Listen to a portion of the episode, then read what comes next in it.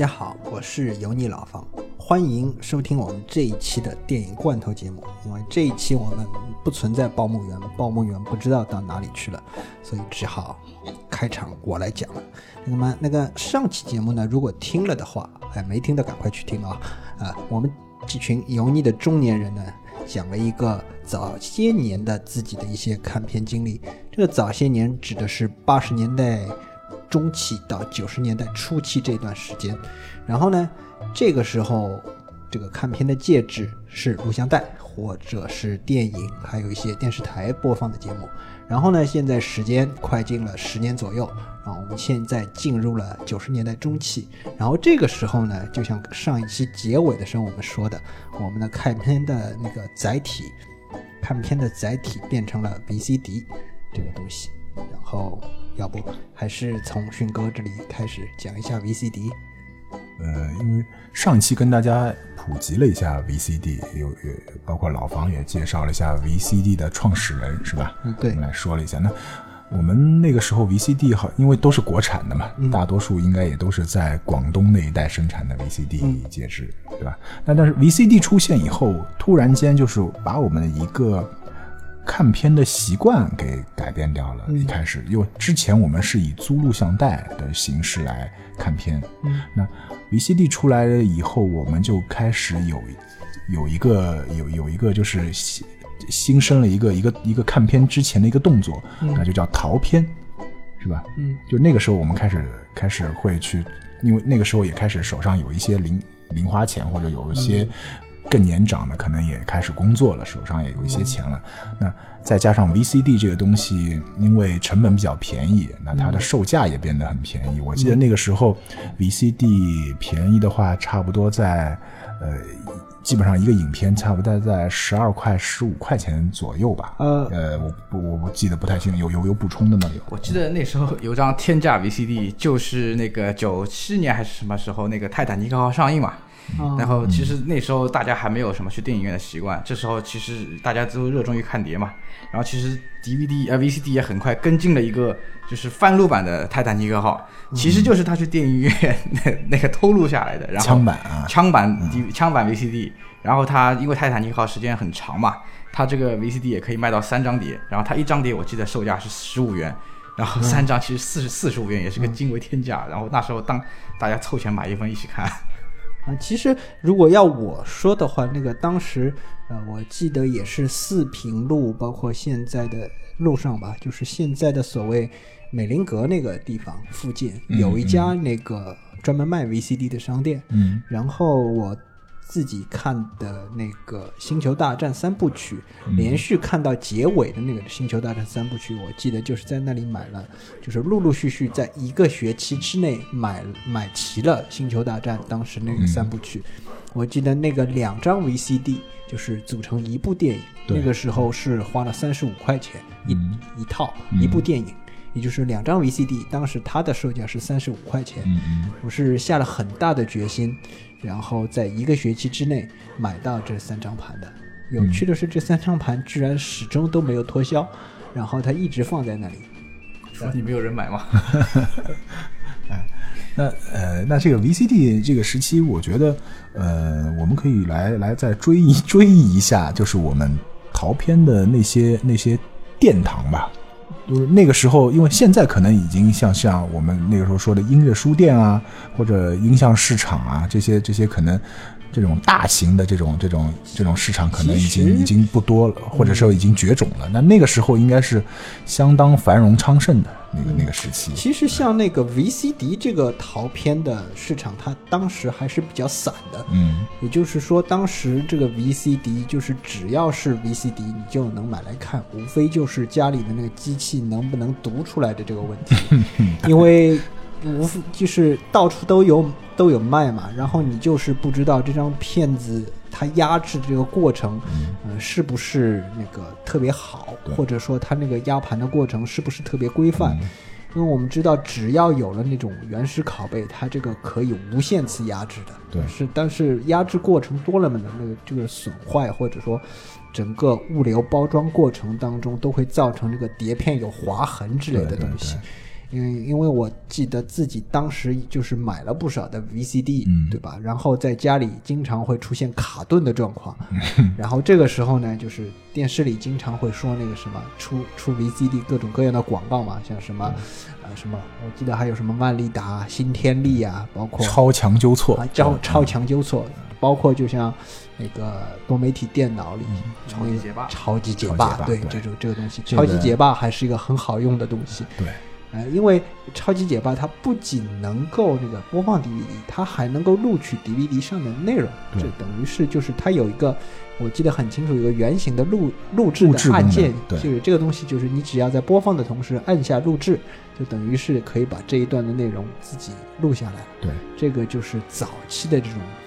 自己录的，从录像带转变成多媒体的，包括那种数据备份硬盘，从磁带备份硬盘转换转换成数据数据备份硬盘这样一个过程，这应该也是一个质的飞跃，是吧？对。那这个其实中间我们当时能够看到一些盗版 V C D 的这些，我们呃私下里来说一下，我们可能还要感谢我们的香港黑社会为我们做出了这样的一个杰出的贡献。啊，我们、这个、我们就就说是 Hong Kong Mafia。Hong Kong Mafia 啊，好 ，OK。那因为当时我们的香港的那群我们说古惑仔们，嗯，他们的除了除了除了色情业，除了我们说再再再再夸张点可能是是贩毒或者是保护费之外，他们还有一个生财之道，就是制作盗版 V C D。 哦，当时他们在那个广东或者是呃会会投资一些做做这个这个我们可能如果看过杜琪峰的那个黑社会的这部电影的话，大家应该可以了解黑社会二里面就是古天乐扮演的这个角色，他就是嗯和和当时的我们的那个广东省的某一个县的一些县长可能关系比较好，然后把工厂设在那边，然后在那边开设了那个 V C D 的那个那个那个加工点制作点啊，吉米仔对吧？对对对对 对, 对。但是那个吉米仔，这个，吉米仔用的已经是 D V D D V D 时代， 对, 对。但是最早的 V C D 其实也是，嗯，也是从那个时候开始的。嗯，那其实我们可能看到的大量的一些一些 V C D 的那那些盗版的片子，可能大多数也其实也有可能是从那个地方流通过来的。所以说，从某种程度来说，我们还是要呃，作为我们那个那个看片的这些群众，还是要感谢他们的。啊，对，是就是那个时候呢，就是有各种各样的香港艺名，就是大行其道了，嗯，就是从这方面过来的，因为它那个包装纸上经常出现什么"刺激一九九五"啊，就比如说，对 对, 对吧？就是这种发散性思维，嗯，思维的片名，片名，啊，或者就是什么呃什么铁金刚，对吧？嗯，铁金刚勇破核子炮，对，铁金刚那个勇闯海底城之类的这种。这这种各种各样的东西就已经就是比较频繁的出现在那种 V C D 的包装上了，对对，或者什么包括终极什么什么终极什么什么是吧？但其实这个时候，嗯，其实国内已经我记得也是陆续有正规渠道在做这个正版的事情了吧？因为我记得的，呃，第一个就是有品牌的，其实就是 V C D 时代的中路德加拉。对，嗯，我觉得中路德加拉就是它其实呃也是引进，就是它出版了不少好片嘛。我觉得它是也对我来说也是算一个比较有品质保证的一个片商，嗯，然后而且他我们终于迎来一股正能量，冲的突然间很正能量，啊。因为他对我，我对他印象最深的就是我们看的很多片其实都是原版没有配音的嘛，嗯，但中鲁德加拉他是专门会去做配音这个事情，嗯，而且尤其是因为就是我们上那时候供应的很多片都是有删减的，那些删减过的其实电影都是配音都是没法没法使用的，没法采用的。中鲁德加拉还会尽可能就是他，我看他会把一些就是原来的公映版的一些演员找过来再重新配一遍，虽然就是效果可能不如公映版吧，但我觉得这个其实正版商对我来说还是比较感动会做的一个事情，很不容易。嗯，对，因为中路德加拉其实当时还有一个叫广州俏佳人，俏佳人 对, 对，但是我现在严重怀疑俏俏俏佳人的背景问题，你知道吗？因为因为俏佳人好像还是以他好像也不是以影片为主，他可能大多数因为卡拉 OK， 对，那时候因为有卡拉 OK 这个东西，他可能主要是以卡拉 OK 的那个 V C D 为为主营业的。嗯，因为刚刚说到那个配音的问题，像中路德加拉呢，等等于是是它是正规渠道拿到了正常的那种外国版权，对，然后为了便于普及嘛，就是直接再找那是当时某些影片的那种公映的配音演员，他再把这个电影重新配一遍。可能现在因为我们看的都是那种直接看原版的片子，其实因为说到这个配音的问题，我个人反正是觉得，当然译制片是另外一个话题，跟这个讲下去讲个十期也讲不完，对，然后因为因为这个问题呢，就是说其实如果有配音的话，你还是可以把注意力集中到那个故事上去，这个看字幕始终是一个，除非你是那种什么英语专八以上或者说听力专八以上的那种、嗯、那种等级、嗯、就是你这个就是你的英语水平已经达到了英语作为你母语的母语的状态状态、嗯、就像就像那种降临里面说的那样，就是你如果了解另外一种语言、嗯、你的思维方式也直接进入那种思维方式，这种才是真正的无障碍沟通。对，如果不是这样的话，那么你看配音其实真的能更加投入，更加好，看的效果更加好、嗯、我我举一个什么例子呢，就是看那个就是看《魔戒》，就是那个时候公映的时候叫《指环王》嘛、嗯，就是实际上这个片子在电影院里它也没有删减的。如果你是一个对这这个背景一无所知的人，你上去就看原原版字幕、嗯，这个基本上是不利于这部电影的那个推广，你你是看不进去的。当然，你如果直接看那个配音以后，你就可以很快的投入到那个剧情内容当中去，因为它还是比较照顾你这个观众，他会以一种类似中国情境的方式让你进入到这个故事当中去。当然这是扯开的话题啊。嗯、然后呢，就是过了若干年以后，其实大家看这个迭代的时间变得越来越短 了, 短了对，也就是说有一天呢，我本来是想到某个店里去买 V C D 的、嗯、然后我进到这个店里面，那个老板很很热情的向我推推推荐一种新的戒指，那个时候它是一个铁盒包装的，嗯、呃，那个时候上上面有“大联盟”三个字，嗯，这个“大联盟”可能跟那个、这个、那个跟我们上次做广告的那个什么 “Hito 大联盟”完全是两两回事啊。那它是可很有可能就借用了那么 M L B 的那种品牌，嗯，因为这个东西，他说这个东西铁铁盒装的这个东西，它叫 D V D， 嗯，然后这个 D V D 是个什么概念呢？就是我当时也没有概念，反正它在自己的包装盒上就是说的。说是画质超清晰、嗯、音质音质超劲爆之类的东西、嗯、然后到了那个时候呢，就是 D V D 开始出现了，然后这个时代呢就等于是一个呃播片的内容的一个大爆发的时代、嗯、同时呢很多像我们这些人就是呃很多人就是家里有条件的人，或者是呃其或者说出于其他什么情况的，就是呃我们开始就是搬家了，搬家了以后呢，就是就意味着更新设备的问题、嗯、包括你搬到一个新的地方，你去你这些电视机还有那个播放片子的那种设备都开始呃变掉了。你比如说就是从这一波呢，就是正好就是呃 D V D 的，其实 D V D 的那个技术跟那个 V C D 差别不是很大，不是很大，它就是用一个激光读盘技术再稍加改进一下，就是格式上面它它它变得完全不一样了。嗯，甚至于从技术角度来讲呢，你比如说因为呃，这里讲一下国外的那个情况、嗯、国外是直接从录像带就进入到 D V D 设备的。那而且呢就是你你可以去观察一下，就是那个呃，包括那些当时那种百事达、嗯、租片商店的那个货架，因为他们当时那种零售租售业在要求那些 D V D 在生产包装和规格的时候，他就说你必须要跟那个呃，录像带那个盒子做的一 样, 的一样，因为这样的话就不用更新货架了，货架摆不上去啊。对对，因为我们当时在录像带时代那些货架都是就是就是像刚才迅哥说的往里塞那种长方体、呃、他说我不想更新这个货架、嗯、成本太高，那么也就是说你这个 D V D 的那种包装盒必须做的要跟录像带一样，它的高度就是我们现在那个 D V D 的那个外包装 D V D 我们知道是一个圆形的、嗯、那它照道理说应该像那个外面的那个包装应该像 C D 一样是一个正方形的一个包装盒，但它还是把这个包装盒做成了长方形。对，那这个高度就是为了适合那个录像带那个货架那个高度，就是就是这个原因。对，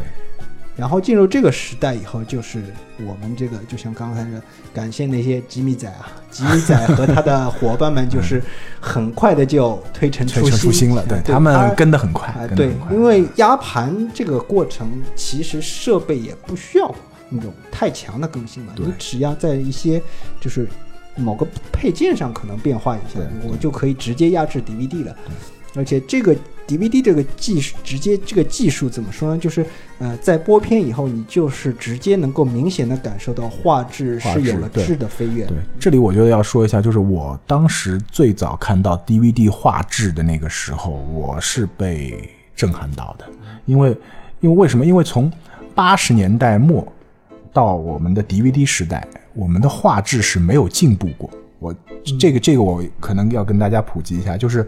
我们的 V C D 的那个画质其实没有超越录像带的画质，有时候甚至会比录像带的画质更差一些。对，所以说当进入到 D V D 时代的时候，是一个革命性的一个突破，就画质上面一下子就翻了一番，不止一番吧，应该画质上面 四八零 P， 因为 V C D 一张光驱七百兆，嗯，到了 D V D 它一张盘就是八 G， 八 G， 嗯，就是大了十倍都有，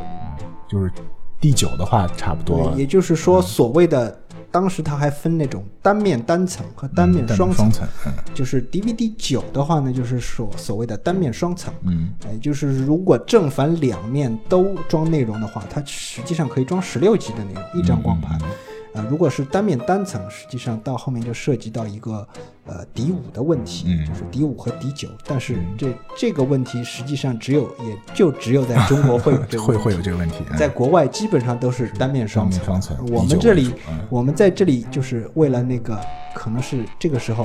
呃、有一个新的那个这个载体，但是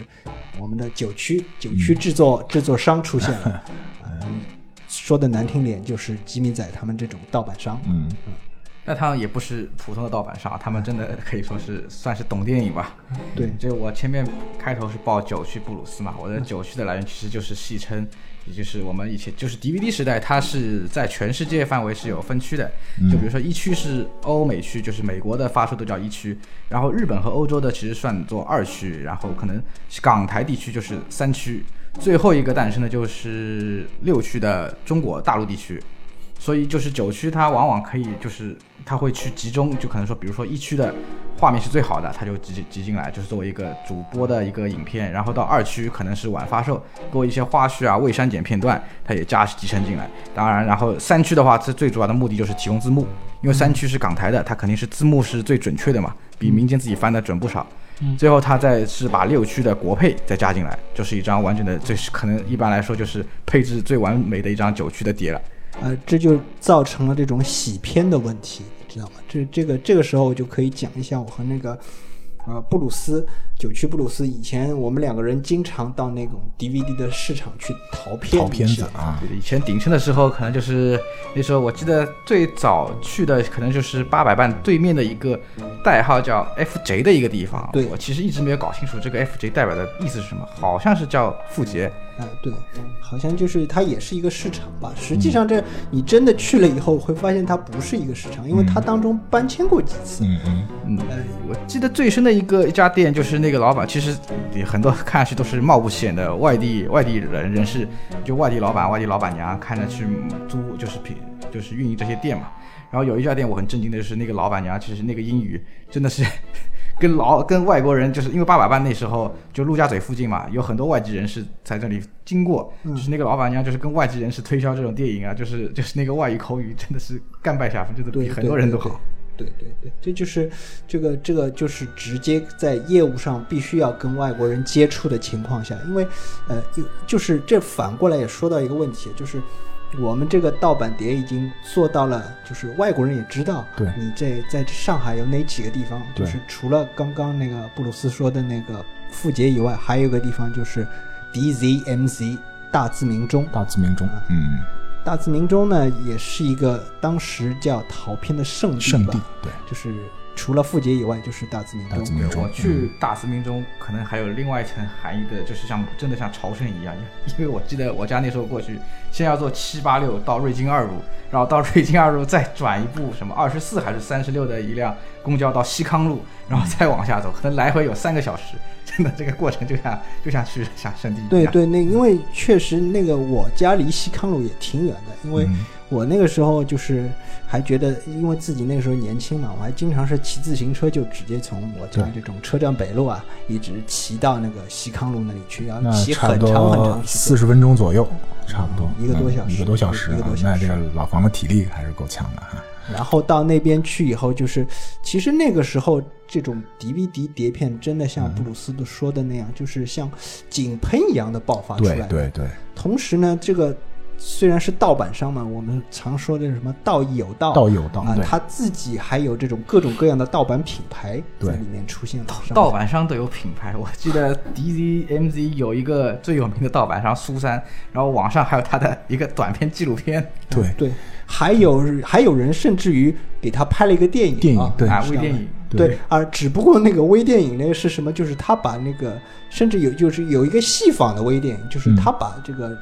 大自民中的那个盗版商苏三，对，他他把他那个他找了一个这种特别漂亮的一个小姑娘来演，对对对，然后他把这个自己对苏三的这个情感寄托在寄托在这样的一个人物身上，人物身上，然后变成了一个爱情故事。对，那其实苏三更像包租婆吧？不，呃，包租婆还是挺胖的，嗯、苏三他本人是非常非常的瘦的。嗯。就是他是苏三可以说是一个骨相惊奇的人、嗯，现在可以这么说。然后，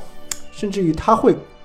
对那些熟客了，就是他看面孔的那些熟客，嗯、他甚至于说他会了解你的口味以后，他会向你推荐推荐，对，他知道你是一个什么、嗯、哪哪路哪路口味的人、嗯，对，这是也算是一个传奇吧，应该是当时。啊还有就是当时那个网络也正好比较发达嘛，嗯、然后就是呃网网上开始出现各种各样的 D V D 论坛，对、呃，我们往往也就是说看了一下那个讨论，离 D V D 论坛上的讨论说哪一个盗版上又出了一个什么新碟，嗯，其实除了刚刚我说，其实我们刚刚那个那个九曲布鲁斯说的是那种盗版商是零售商，零售商，零售商当中有各种各样的这种人，嗯、其实那个。他从那个源头盗版品牌，他还有各种各样的品牌，就是，呃，其实就像刚刚他，他有一些做的是那种简装的，嗯、有一些甚至于就像做的像那种原版 D V D 靠拢，他开始做那种模型，对，有周边了，对，呃，对、嗯，就是他跟原版一样，就是做模型，嗯、做那种。这种啊，终结者啊，都出过啊，对，设计的很好那种盒子之类的东西，让你买回去有一种那种买了原版的感觉，而且就是就像刚才布鲁斯说的多区合成，它使用了这种方式以后，你在正片里你可以就是，呃，有些就像说一区的画质好一点点，或者它就用一区的，二区的画质好一点点。他用二区的，甚至于呢，他比如说二区那个时候，因为日本动漫也正好大行其道的一个时候嘛，因为很多人迷上了声优什么的，他有一些二区，他甚至于有些著名声优给那些外国电影配音的，他甚至于以此作为卖点，因为他可以很快就集成进来啊，这个这个对他来说不是一个问题。对，然后因为当时电脑技术也比较普及了嘛，比如说做这些所谓精装 D V D。也不再是一件很困难的事、嗯、对他们来说就是你还可以看到在网络论坛里各种各大那种盗版上的代言人在那里互撕的状况，就是说你这个片子实际上不行的，是你要来买我的这样，然后大家看他们在那上面你方上唱罢我登场或者撕来撕去那种状况也挺有意思的，然后就是你自己在淘盘的时候、呃、也挺有乐趣的，回想一下，然后甚至于有些片子呢就像他们在论坛上没有提及，哎，你正好淘到了这部片子，哎，你也就会觉得好像是、呃、发现了新大陆、哎、发现了新大陆什么的。我记得那时候就是呃，说到那个日本动画，其实日本动画和电比那时候比电影还受欢迎嘛。嗯，就是我记得有个很经典的一个盒装版，就是《灌篮高手》那个鞋盒啊，就那个正版其实大陆根本买不到的，啊、但真的是有盗版商把这个鞋盒和碟就是出在里面，就是就是真的是就是、嗯、也是很珍贵的一个历史材料啊。对，还有就是我现在还保存着好多那种。那种当时出的那种精装版，就是我都舍不得丢掉，虽然它不是正版。嗯，因为比如说我还留着一个呃当时的那个黑鹰黑鹰坠落的一个三碟版、嗯，当时就是因为它有一张正片是播放这个就是电影长片，嗯，它当时还做了一个所谓的双抬头，嗯，就是说它你可以。哎，这里又回回过头来又说了一下，因为容量的增大嘛，嗯，它那些 D V D 里面就会出现各种各样的这种菜单设计，这种特别有趣的那种菜单设计，就是你进入这个界面以后，这个界面就跟现在所谓的 U I 和那个游戏设计的那些界面就 非, 非常像了，就是那个界面就是让你感觉到非常精美，你可以通过那种遥控器来进入各种各样的菜 单, 菜单同时还有那种同时还有那种彩蛋可以玩。然后就是它很多这种正片，或者是它有比如说有些片子它做成加长版，嗯，它并不是说你就是选在那个正片里，甚至于你在正片里，就是你在这个菜单里，你可以选择播放正片，也可以选择播放加长版。对，啊、呃，有这种选择，你就感觉很好，很好玩，顿时对啊、呃，顿时感觉高大上了不少。包括还有很多那个评论音轨，导演评论音轨啊这种东西。就比如说《天国王朝》，其实我记得那个他因为片子很长，这个片其实供应版是滑铁卢了，因为被剪得很惨。嗯，其实最后莱德利斯科特是专门出了一个导演剪辑版，说这才是真正的《天国王朝》。包括这个那个剪辑版里面，他会就是在播之前他会专门录这段话，就告诉大家你现在看的才是真正的《天国王朝》。然后这个碟也是双碟装的，我记得是千鸟还是微信出的。嗯，它这个碟里面就是呃。加了三段导评音轨，就是我记得一个是莱德利斯科特自己录的，就是你可能看这部电影，如果你看第二遍第三遍的时候，你就不用听这个原片的音轨了，你就听导莱德利斯科特跟你解释，跟你阐述他为什么要这么拍，他这里拍的原因是什么。嗯，然后还有第二条第三条，好像一个是呃制片的人的角度，另外一个是从剪辑师的角度，就等于你看一部电影，其实你是了解了从四个维度去了解一部电影，其实是看 D V D 是真的是现在就是这种很缺少的一种享受吧，你更像是进入一部电影的一个生产过程。嗯，对，嗯，就像是当时因为它容量增大了嘛，它有大量的花絮可以看。对，而且我们说盗版商它是很良心的给这些花絮配了字幕的，嗯，甚至于就是所谓的那种金盗版商，他在做花絮字幕的时候，甚至于是进行听译的，嗯，因为它没有原始的字幕可以用。嗯，这就实际上这个当时这个井喷的过程实际上是奠定了我们每一个人的那种观影习惯，对，或者对那种片子的电影的那种爱好口味上面的一个定型。还有一个就是有些盗版上我的他的执着也是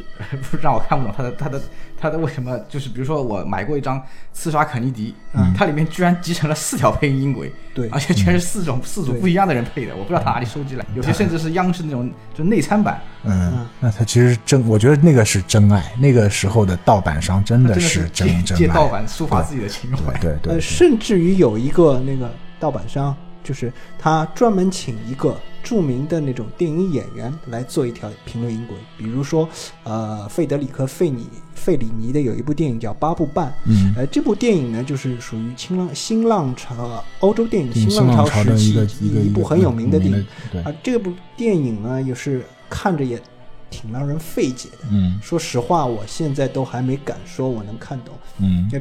比如说其中有一个盗版商，就是他专门把吴孟达找来，嗯，给这个片子做了一条评论音轨。嗯，然后因为吴孟达自己是演员嘛，嗯，同时他对这部片子也有自己独到的看法，他同时也还是一个影迷，嗯，啊，也就是他从一个演员和一个影迷的角度来说了一下自己对那个八部半的解读。嗯，这个我觉得倒是有机会要看一下达叔怎么来解释八部半的这个。对，他你看了这部，嗯，呃由吴孟达配那个配评论音轨的这个片子之后，嗯，你对这部电影这部电影本身的理解可能，哎，还是稍微又近了一分，嗯，至少能看懂他一些一些内容了。所以说有时候想想不可思议啊，就是那个时候的盗版商居然找一个正正儿八经的演员来做一个评论音轨，这个我觉得真的是不不可思议。这个也就是也，我估计也就是只有那个时期才会，吉米仔和他的小伙伴们干的事情。之后就还比如说精装，我记得还出过那个《谍影重重》，他出因为出过一个套装，嗯，因为因为《谍影重重》是讲特工的嘛，嗯，他专门把那个套装做成那种有特工护照的那种赠品在里面。对对对，就是那个时候，其实那个他们完全进入了一种市场竞争的状态。对，呃，市场竞争状态就要求你是自己的那个这个碟片，因为内容是一样的，嗯，所以你哪怕在哪一个方面有一点点突出的地方，嗯，那个盗版商就可以在自己的论坛上说我这个东西有跟你不一样的地方，嗯，这实际上呃、虽然它是一个地下市场，不被大呃就是不被正规渠道所认可的，嗯嗯、但是就是说它这个市场当中它形成了一种良性循环，等于是一个地下市场的一个良性竞争，对，大家都是以良心在那里做事情，嗯、对对的，有不容易不容易，整个素材很强的那种主流的微信啊、嗯、创家这些，还有就是出精装的红龙。呃、包括以前的猴王和凤凰这种，还有一种我记得就是博宇这些，还有九鼎啊这些，他们是专门出一些就是很难被注意到的一些小众文艺片，小众文艺片，嗯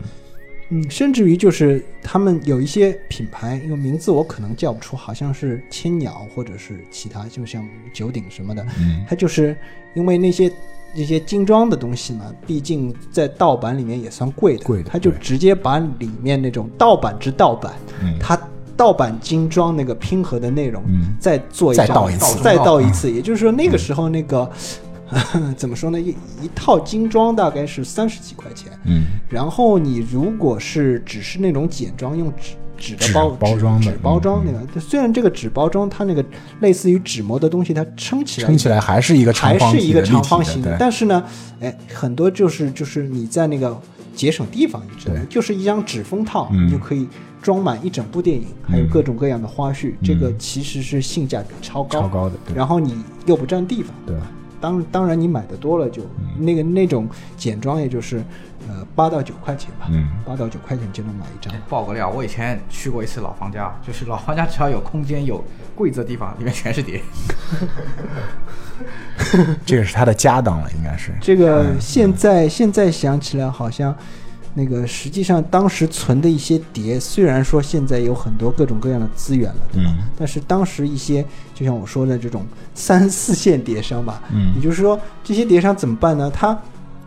想办法错位竞争，嗯，就是你就是那种你把大片所有的物料都做足，嗯、甚至于你你自己都去做一个这种模型，嗯、你比如说像那个铁血战士异形，他曾经出过一个。异形头部的那个整个头雕，嗯、然后它在那个异形头部后面打开装上八张碟这样的一个东西，嗯、甚至也有那个盗版上去做这个东西，嗯、这个东西当然是价格是非常惊人的了，嗯嗯、这, 这个我记得就是每家店的镇店之宝啊，啊对啊，对要放一个，然后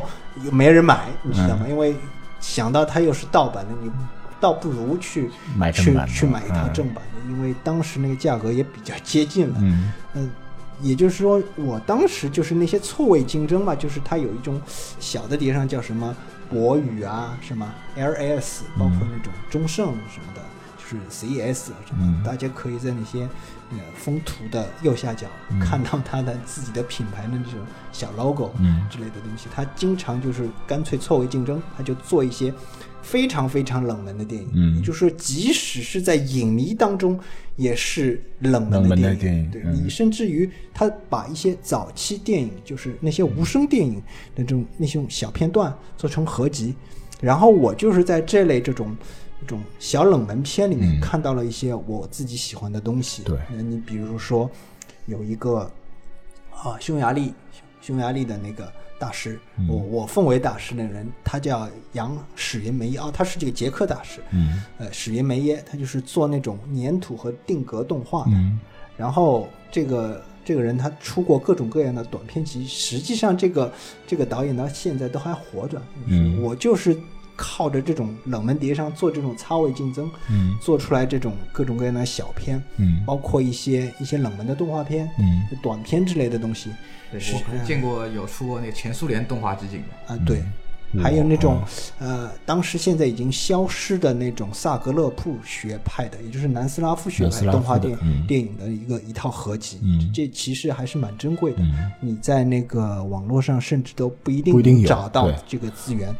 嗯，因为我包括杜盘，也包括一些国外的那种什么种子网站里面进去搜索他们的名字，嗯、因为他们的拼写都是按照自己国家母语进行拼写的，你你这样放进去，你还找不到这种资源，对对对。包括我记得那个，我还收过一套微信，呃，那个那个微信不是现在的那个，啊、呃，我不是这不是不是腾讯的那个微信，嗯嗯嗯嗯，他出过一个四碟装的七呃七五式的一个 C C 修复版，嗯，就他把 C C 的那个版本就是全部汉化，也很包括那个手册，我记得好像也是中文的。对对对，那个 C C 呢，就是当时那个一个正版的那种叫什么标准电影公司，它是专门做那种呃，他选择以后高质量，然后进行那种影碟化的那些电影，嗯、那个这这是一个正版厂商啊。那么、嗯、他做的片子呢，他会专门就是找人设计封面，然后你看到的那些封面就看上去就是特别的独树一帜，嗯、然后这也算是吸引眼球的一种方法吧。我当时感觉。然后这个 D V D 时代基本上在辉煌了挺长一段时间，嗯、就是说这个时间段就是看电影的人就一下子开始变多 了, 变多了对，而且有因为有了这种 D V D 这这个介质以后，我记得我当时就不怎么去电影院了。我也是觉得就差不多都往大字明跑了。对 对, 对，差不多这一长段时期，我觉得我也是几乎没有进过电影院。说起来还、嗯、现在想想应该算是比较惭愧的一件事情，还是还是怎么样？我觉得不惭愧，不惭愧，我觉得不惭愧。啊啊、OK， 因为这时代所致是吧？没办法。是我我觉得大家，嗯，因为说实话就是一个吸引力的问题，嗯、就是你电影院里什么东西吸引你？对，你电影院里虽然那个时候大片已经一直放了挺长时间了，嗯、我们的大片从那个哈里森福特演的那个《亡命天涯》开始，嗯、对，就是那个时候到二零。零四年、零五年的那个样子，实际上也那个持续挺长时间，持续了挺长时间。但是呢，第一，这个大片也往往是滞后的。对，其实我也倒不是觉得那个时期也不是滞后吧，可能那个时期我们我们去淘的那些片子也有一些是对我们来说更有吸引力，或者是它有些片子其实你并不是淘的是这个时代的片子，你有时候可能是我觉得，呃，有一部分应该是在还账。因为去还一些九十年代或者是更早一些时期的那些电影，因为那个时候可能渠道不多。嗯、当那个 D V D 时代来临了以后，我们突然觉得我们可以再看一些九十年代啊、八十年代或者更早一些我们之前没有看过的那些片子，可能可能资源会更多一些。嗯啊、因为因为因为那个什么 D V D 时代到来以后，很多厂商就变成了卖碟卖碟狂魔啊，嗯、对，是。就是各种厂商就开始把自己的库存的片子就直接影碟化，因为当当年有大量的那些电影票房不是很好的时候，当 D V D 时代来临了以后，它靠很多、嗯、很多票房上面的那些亏损是靠卖 D V D 来赚赚回来的。很多、嗯、很多你比如说《银翼杀手》，嗯，对，《刺激一九九五》，对，《刺激一九九五》首先也靠也是靠录像带，嗯嗯、然后就是我之前不是也说了嘛，华纳变成卖碟狂魔了，嗯、然后他出了一套四碟装的那个《银翼杀手》，嗯，然后到那个时候，其实我只能说我才真正喜欢上这部片子，嗯、然后在此之前就是就三个字，就是看不懂。我记得我在那个大字明中还买到过一套就是原版的，因为大字明中不光有盗版，它还有很多打口碟啊，这种就是这种洋垃圾，就俗称洋垃圾，就是国外就流流国外已经下市的或者已经就是废止的那些流入到中国市场的一些原版的碟，嗯、就是有一张辛德勒的名单，嗯、那那个就超大一个盒子，然后里面就是很多赠品，就是我估计是个 D V D 哪某哪区的纪念版吧。然后里面有个赠品很独特，还是他说是一张就是拍摄时的原版的胶片，嗯，这很小的一单在里面。其实那时候我觉得就好像是一百多收的，简直超值啊！卖的人根本不懂吧？嗯，对，也就是说，就像你刚刚，它是以作为洋垃圾这种方式引进的，那它并不是垃圾，对，但它并不是垃圾，嗯、就是那个时候就是大家那种这种出去的这种热情也很高，嗯，刚刚就是那个时候也。可以算是自己真正开始挣钱了，嗯、而且这种片子你想八九块那个时候也真的不能算贵，嗯、而且就是当时我记得我把大量的那种那种所有的开销，平时的那种精神上的开销都花在 D V D 碟片上了，然后就导致于现在那种这些碟片搬运起来非常困难，你知道吗？而且由于毕竟是盗版嘛，现在很多碟片我看下来已经没有办法再放了。嗯，它压制的过程当中，就是出现了这样或者那样的问题，导致于它很多这种怎么说呢，就是碟片开始氧化了，你知道吗？嗯、就是这个这个面一翻过来它是黑的。还还好，我在几年前就专门买了两个硬盘，把那些碟我觉得有价值的都拷到了硬盘里面。这也是一个很很庞大的一个工程啊，对，做起来也很花时间啊。对，你你要做一个专门的索引，对，然后你要就是进行分门别别类的做那种子目录什么的，嗯、这这这个这个也蛮蛮够呛的。我曾经干过这个事儿，我去买了一些就是放碟片的那个那个那个包装盒，嗯，把之前那个那个那个买的那些 D V D 或者 V C D 重新归类，然后整理在那个盒子里面。嗯、但是我干了两天以后，我就放弃了这件事情。我觉得实在这个太累了，这个事情。嗯、我是设计，专门就是建立那个电子化嘛，我是那设设置几个表格，然后表格里面按片名啊或者按厂商都列好了，这样找起来方便。嗯。这个这个工程希望以后布鲁斯能够贡献出来，因为我们这样这样的一个一档节目急需这样的东西，如果呃今后要有扩展的话，我们急需这样的一个片库、呃、所以这也是我们这种从深层次角度讲要邀请这个嘉宾入伙的一个重要原因。然后就是就是那个 D V D 那个时代过去以后嘛，就是现在这个时代，对，这这里要讲一下啊，对，大字民中这些后来的情况，大字民中这种。大字民众也是随着 D V D 时代的过去，它也是就是它后来因为拆迁啊什么，就是整个地方被拆掉了。但其实第一次拆迁的时候，百分之五十以上的厂商好像又换到了一个附近一个叫叶家宅的市九建材市场。对啊，对，呃，在现在的曹家渡那边。对对对，听上去这个名字更像一个地下情报站的交易中心。然后后面好像又搬掉了，其实我就后来后面就就是有点没有跟进，就不知道是哪里了。嗯，这个主要还是感感谢马云爸爸的，对吧？就是因为那个淘宝这个盛行以后，就是大家都开始变懒了，对。然后这种专门跑到某一个地方去买碟那种热情，不过还还有我我我现在觉得这些 D V D 的商店慢慢的变成很很精品化的一个东西，因为我对我我我因为我我逛了一下，就是我们的上海的法租界地区，就是我们说卢湾区。嗯，然后还有一些那个徐汇区这些地方，嗯，那那些地方寄居的那个外国人比较多，嗯，现在反而是这些外国人，嗯，会会会会去会去淘这些的 D V D 店，因为我我我去过几次，店里面基本上，呃，十个客人里面基本上有九个半都是都是外国人，那那半个是那那半个是就是我对就这个这个这个、这个我觉得反而是是是是一个很很很很有意思的一个现象，嗯，就是他。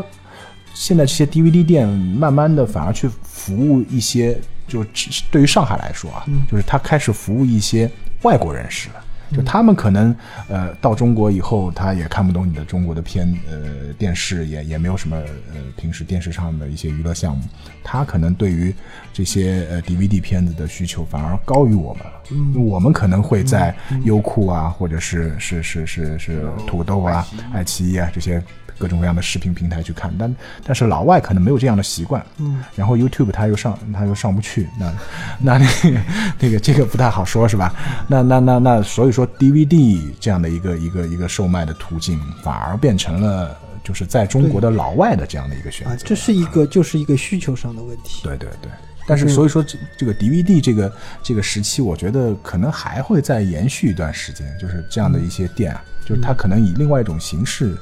生存在那边，就虽然大字民宗倒了，但是他那个精神还继续延续着。对，嗯，对，也就是他的那个意识部分，就是换了一个载体继续生存下去。嗯，也就是大字民宗已经死了，但是大字民大大，但是大字民宗还会永远存在下去的，对吧？对对对。然后最后就是在这个时候，脑花出生了。对，我们今天节目把脑花给忘了，是吧？对，因为这个时候脑花差不多刚刚出生嘛，嗯，就是，然后他其实本来也很想参加这个节目，但是突然发现他没什么可说的，嗯，然后接下来那个看片时代基本上就是我们所谓的资源时代，资源时代，资源时代，因为呃我记得很清楚的，这也是我第三次搬家的一个时候的状况，就是当时我发现在那种呃，无意中发现有什么一个什么，嗯，就是拷硬盘这样的一个服务，然后有一个硬盘播放这样的一个服务，然后从那个 D V D 介质角度来讲，它也进入了一个更高清的蓝光时代嘛，就是当时在那个格式之争的时候，还有索尼以及环球他们，包括那个两个阵营是 H D V D 和那个 Blu-ray 这样的一个格式之争，最后索尼赢了嘛？对，真的是 H D 是封面经常是红色的那种。啊，对。然后那个就是末期 D V D 就是转录这些高清片源，它还在坚持了一段时间，对，就是然后之后就等那个蓝光资源出现以后，基本上就是由于观看平台和观看方式的转变，基本上也就淡出这个市场了。对，我我还记得我还记得有这样一次，就是老房带着他那个高清的那个 D V D 素材播放器来我们家，嗯，放了一个狐狸爸爸的这样的一个对一个片子，我记得很清楚。但那个时候的我又被震撼到了一次，就是那个是在这个之前我没有看到过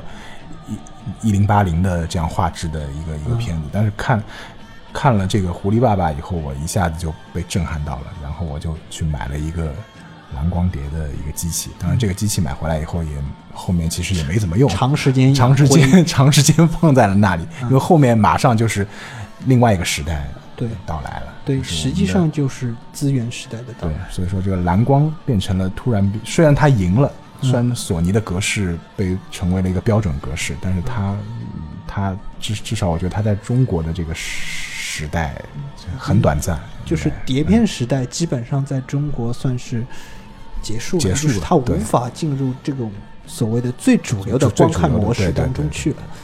所以就是我们现在很多就是就像刚刚说的视频网站开始兴起，然后你在视频上看各种各样的内容，包括我上一期节目也专门说了一下几个流媒体的那个东西，也就是现在我们这个就是看片的经历到现在为止就是直接进入了现在时，嗯，然后要不诸位再稍许展望一下未来二十年的可能会出现某种看片的啊，其实在这个时代，因为因为刚刚我们所说的中国变成了巨一个巨大的电影市场嘛，嗯，这里要说的就是很多电影我们基本上都是呃能够同步上映了，然后等于是我们在很多状况下又回到了电影院，对对，尤其是像我们这个自己嘛，也进入了那种呃前一段时间就是前个五年到七八年左右的那种时间，我们进入那种结婚的那种状态，然后就是开始进入各种以各种放以以以各种这种状态去泡妞，你知道吗？就这就是其中的一种办法。对，可能也是因我觉得也有时候也是可能因为工作了以后，或者是嗯怎么怎么讲，越来越忙了以后，嗯，你没有以前那个时间去主动的去选择一些片源，嗯，你有时候就就反而变成了一个被动去去去看电影，就是电影院放什么，啊，你就去 我, 就我去看一下吧。再加上现在的技术发达了，有 三 D 的，包括有 四 D 的，有动感的这些东西，你可能在家里面就感受不到，那你不如去买张电影票，嗯，然后去看一下。而且现在电影票呃，这个价格来说，我觉得性价比也越来越高了，是吧？嗯，前面那个布鲁斯也说了，几十块钱，我现在可能在做两个小时，我在网吧里面也不止这个价钱，是吧？呃，像现在引进的片子的那个内容，其实也是也算得上是丰富多彩吧。就像我刚才说的那，那就是我之前我说过，我居然能够在电影院里看到《银翼杀手二零四九》这样的电影，嗯，这在以前几乎是不可想象的。但是因为各大的电影公司嘛，就现在我们说的这几个主要的电影公司对中国市场非常看重，非常重视，嗯，呃，它包括宣发各种整个渠道在方面他都做得很精，呃、做得很很很努力，也就是他都在想尽办法，就是搜罗更多的电影中国电影观众进入到那个他的范畴当中去。所以这个 我, 我最意外的是就是 Rush 这部电影，就是极速风流，嗯，就是讲两个 F 一 赛车手的那个真实改编的那个，他，啊嗯，其实从二零一六年的时候就说要公映，呃，二零一几年就很早以前就说公映，然后隔了好几年，就是每每年可能都是发点消息，结果就是上映不了，这各种各样的原因，嗯，一直到二零一六年我真正看到这部电影真的公映了，这这也是蛮意外的事情，嗯，就是真的有一直有人记得这部电影，真的真的在为它引进做努力。好像我听说最后的原因不是因为那个有一点点露点啊什么的，啊，其实只是露个屁股，只是好像据说是因为那时候的 F 一 赛车就是很多烟草商赞助的嘛，嗯，所以这个电影里面有很多烟草广告，就是大陆就是严禁禁止出现的，嗯，所以他好像是真的是做后期一块块把它抠掉，然后所以花了那么长时间才能推动上映，然后 说, 说明抠像也是一个也是个体力活，是的。包括现在那个每年六月份的上海电影节，其实我觉得比例也是越来越重了嘛，嗯、也是越做越好了。其实可能每每一年有这个月可以，你可以一个月看几十部电影的时候到了。嗯啊，对，就是虽然我们在平时看的那些片子都是那种所谓的大片之类的类型、嗯、但是我们可以在上海电影节的时候去看一些其他类型的电影，就是上海电影节好像就是愿意来参加的国家和片种片商越来越多了，越来越丰富了，对，而且完全是一刀未剪，嗯，一刀未剪，有多少放多少。我记得还有个电影有十小时啊，这个电影我倒是听说过，对吧？好像我记得某一次撒旦的探戈这样的一部电影片子七个小时长，它也在上海电影院电影节播放过一次，虽然去看的人啊、呃、看的人是爆多的，不 不, 不少啊、嗯、爆多的爆多的、嗯、大家其实都想体验一下自己的那个那个憋尿的时间能有多长，其实应该是啊你就是看看自己的膀胱的伸缩能力，对吧？对对对对对。然后说到这个，我们再就是最后就是呃大家稍许展望一下啊，今后二十年的那种可能的那种看片的那种方式吧，要不还是迅哥先来、啊、老房先说吧，老房先先给我们展望一下。呃，这样吧，就是我自己个人的感觉就是随着技术的增长，我觉得就是可能到时候头戴式设备会变成一种新的方式，嗯嗯，也就是说呃，我们去电影院观影的这种模式，实际上它潜在的那种体验是在于你能够身临其境的进入一部电影、嗯、就包括像现在 IMAX 的跟那种模式，老师无非就是其实说到底它就是一个屏幕大、嗯、这个事情，但是 你, 你知道视觉效果这个东西它实际上是可以通过技术来解决的，因为、嗯、呃 V R 装置这个东西我自己试过、嗯、就是它现在当然是很不成熟的、嗯、就是它包括看电影的一种方式，但是它可以完全模拟出你当时那种看 IMAX 的那种观感，这已经非常接近了、嗯、如果你这个片源的清晰度足够的话，因为现在的一个什么问题是什么问题呢，就是呃 V R 片源你用 V R 去看的话，它这个清晰度达不到那种那种 IMAX 的那种效果、嗯、但是清晰度这它不是一个问题，现在已经出现了那种深度蓝光，也就是 四K、嗯、四K 的蓝光、嗯、它 四K 的蓝光就是如果这个内容播放能够进入到那种 V R 的 装, 装置当中去的话、嗯、那么很简单，那么你基本上就只要戴上这个头罩，然后戴好一个它那个耳机、嗯、然后你基本上就能够呃比较接近的模拟出你看 IMAX 的时候的那种状态。嗯嗯，当然了，就是现在很多人就是去电影院去看电影，他就是分享了分享一个与其他人在一起的这样一段时光。对，就是但是这一点 V R 暂时还做不到，但是也难说，也就是说，也有可能今后它能够做一个交互的软件，你两个人同时在家里也能进入这样的一种状态，会有一个互动或者这种状态、嗯嗯、甚至于它可能就是在看 V R 的同时，它还能够允许你去走来走去或干个其他事什么的、嗯、就是不影响你当中那个就是有些情节你看不到、嗯、因为那个膀胱伸缩能力不足的原因、嗯、对吧、嗯、所以我个人的看法就是再过一段时间，这个时间不会很长，嗯，因为就像之前说的一个迭代的时间变得越来越短了，对对对，尤其是像这种现在很多电影拍摄原本它就使用的是就是为了配套有些 V R 设备，对，就是它使用的也是这种、呃、装置来进行拍摄、嗯、所以我觉得以后 V R 这个东西可能会直接变成一种播放电影的方式。你比如说它像像在去年吧，去年它就像彼得·杰克森甚至于斯皮尔伯格这样的人就就比较支持一种在家里看片的那种方式，嗯，也就是说它给你一个有时效期限的一个资源，嗯，然后你可以通过自己家里的类似一个 O T T 服务，也就是机顶盒服务这样的一个东西，嗯，呃，你把这个有限期的那个资源就是下载到你的那个硬盘里去，然后你戴上这个头套，然后你开始看，然后过个一天两天，然后这个资源它就自动失效了，嗯，然后就这样的一种方式，我觉得可能会可能会普及开来，但实际上说到底这就是看那种呃哪个东西更更能给片商带来收益，它最终这个钱就会流到这个技术上技术，而且不管你这个技术是不是真的更好，还是实际上不如某另外一个技术好的话呢，实际上是看那个资金流向的这个事情，这是我个人的一点看法。嗯嗯，然后我我其实也挺赞同老房的这个说法的。其实我我一直觉得电影这个东西很奇怪，电影这个东西跟其他的，我们说呃电影也算是一个艺术嘛，是吧？它跟其他艺术我觉得最大的区别就是我们看音乐啊，音乐这个东西它它几百年里面，你钢琴这个东西弹到现在还是钢琴，只不过钢琴变成电的了，但是它还是钢琴，是吧？那个那个那个画绘画艺术，你还是还是还是拿支笔在那里画，顶多你说是有什么综合材料啊什么，但是它它整个介质其实没有发发生过这种质的变化。那电影这个东西很奇怪，电影这个东西几百年，我们说呃一八几几年的电影开始到现在，它一开始用胶片拍摄，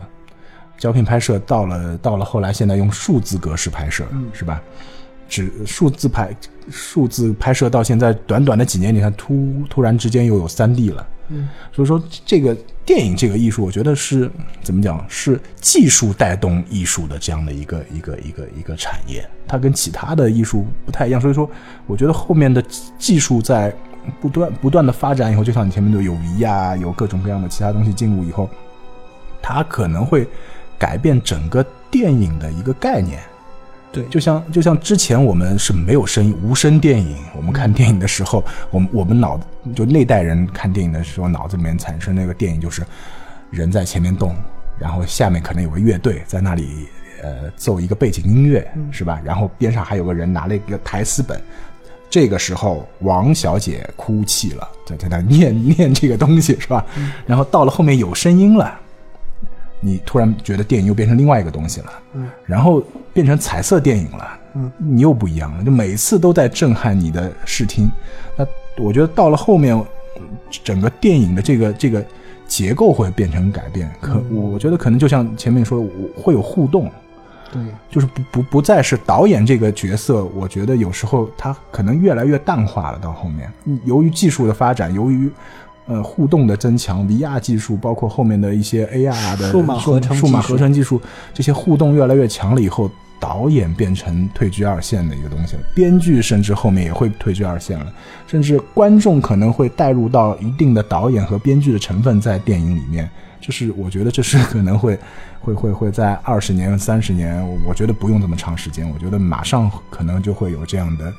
电影的形式出来。我觉得。它可能改变的不是一个，就是不再是纯粹的你坐在座位上去看一个东西的这样的一个、嗯、一个概念，它可能是变成一种变成了一个纯粹的一个一个一个通过技术发展以后，它变成一个新的体验方式了。嗯、它可能可能还叫电影、嗯，但是它不是真正意义上面的电影了。就像我前面说的，可能呃之前的无声电影到有声电影到彩色电影，它可能是一个革命性的变化了，变成。嗯，可能整个故事的剧情走向或者角色，你觉得他应该去领盒饭，他可能真的就去领盒饭了。我觉得可能会会会会变成这样，可能可能更，我觉得电影发展到后面可能更像一个游戏了，嗯，或者游戏和电影，我们我们可能就就变成变成一个，就游戏结合了电影以后变成了一个新的东西。我不知道它应该叫游戏还是叫电影，但是它肯定肯定会有这个东西出现的，我觉得。嗯，这个就是我觉得对未来电影的一个一个一个瞎逼逼的一个一个展望。嗯，其实我我对未来电影还是希望能回归本初嘛。首先，我第一个展望就是希望 三 D 电影早日消失越好。啊，这是有相当一部分的人是持这样的观点。我觉得 三 D 电影是电影史上的一大骗局，嗯嗯、而且尤其是对于戴眼镜看电影的人，嗯、就是那种观影体验是尤其不友好。嗯、而且 普, 普遍较暗嘛，但我所以我觉得这其实是电影发展的一条路线上的一一一些一些就是新的突破嘛。但有些突破，我觉得其实怎么说呢？就是我觉得现在电影的话，有些就是因为市场很成熟嘛，它更加偏向于就思考就是观众喜欢看什么，而不是我希望我拍什么给观众看。嗯、所以我觉得导致了。有一批就是很可怕的，就是以漫威为主的电影嘛，就漫威 这, 这些电影，你能说它难看吗？肯定不能。你能说它多好看吗？我觉得每部电影很精准的把控在七分左右，可能正好不到八分的这个环节，我觉得就是你能给他们及格已经很很好了，就是肯定是及格以上。嗯，但这就是尤其美国队长啊，你觉得他其实真的是能算一部好片嘛？但我就觉得这部电影就是很匠气嘛，他就是很充分考虑到观众喜欢看什么，然后他就就是每一部都是正好拳拳到肉的打中观众想看的环节，嗯，而不是我到底想拍什么去唱，我去引导一个节奏，而是被观众去带一个节奏。有时候也会，我觉得迟早会适得其反嘛。因为我觉得电影毕竟是一种艺术嘛，艺术是你没法用市场去判断出来的一个点。嗯，然后就是像刚刚那个两位说的那样，就是一方面那种电影是一个主动的过程还是一个被动的过程，这方面可能、嗯、呃是今后还会继续有这样的一个博弈的过程吧。因为就是就像像我说的那样，是它的电影的播放方式可能会从电影院换到家里去，呃，就是像迅格尔说的那样，就是由观众自己随心所欲的去把控一部电影的走向，甚至于说是实际上这到底是游戏还是电影你都分不清楚。因为如果是游戏的话，那么它这个过程当中的那些电影电影的那种叙述方式是否还有必要出现？嗯，那么这是一个问题。就像那个布鲁斯所说所说的那样，就是还是以电影电影还是电影，电影回归一种智商碾压的方式，就是我拍一部电影，我才不管你能不能看懂，对吧？这就是我要表达的东西，和这就是我要先表达我的，才再去让我其实希望还是希望观众能看懂了。如果观众看不懂，我还拍他干什么的？就是我到底是服服务观众，还是我先服务于自己？嗯，呃，这个还是应该说是大部分电影导演在在那个进入六七十年代以后，其实还是在这方面考虑的比较多的。他有一些自我表达的部分，对、嗯，然后他还是有那种服务观众的节奏吧，应该这样说，也就是他这很多之后的一些美国电影那种节奏，其实他那种还是很舒服的那种节奏，希望你能够去看他的那种节奏来这个站在门口勾引你的。对，然后但是现在还是有一种状态，就是呃，干脆就是我就直接把观众收窄，我就以这种表达方式去表达、嗯、我就以这种节奏去叙述、嗯、我只吸引一小部分人。你说正义联盟吗？应该说正 义, 正, 义正义联盟是个教训。对，应该可以应该这么说，就是有些电影它可能假装吸引一些小部分的人，其实它是通过吸引小部分人为卖点来吸引大部分的人去看它这样一个假装是小部分人喜欢看的电影的这样的形式。其实我们分析一下，有很多这样的电影是是靠这个来来这种错位竞争。对对对。好了，那么这一期节目我们也讲的比较多了，嗯、基本上也系统性的讲了一下我们各自的那种看片经历，以及那在某一个时段我们都是怎么样去看片的，以及看片当中发生的一些小故事。呃，这一期节目也比较长了，那么最后就是呃，祝大家春节愉快，希望大家还继续喜欢电影，谢谢。好，谢谢大家，谢谢大家。嗯。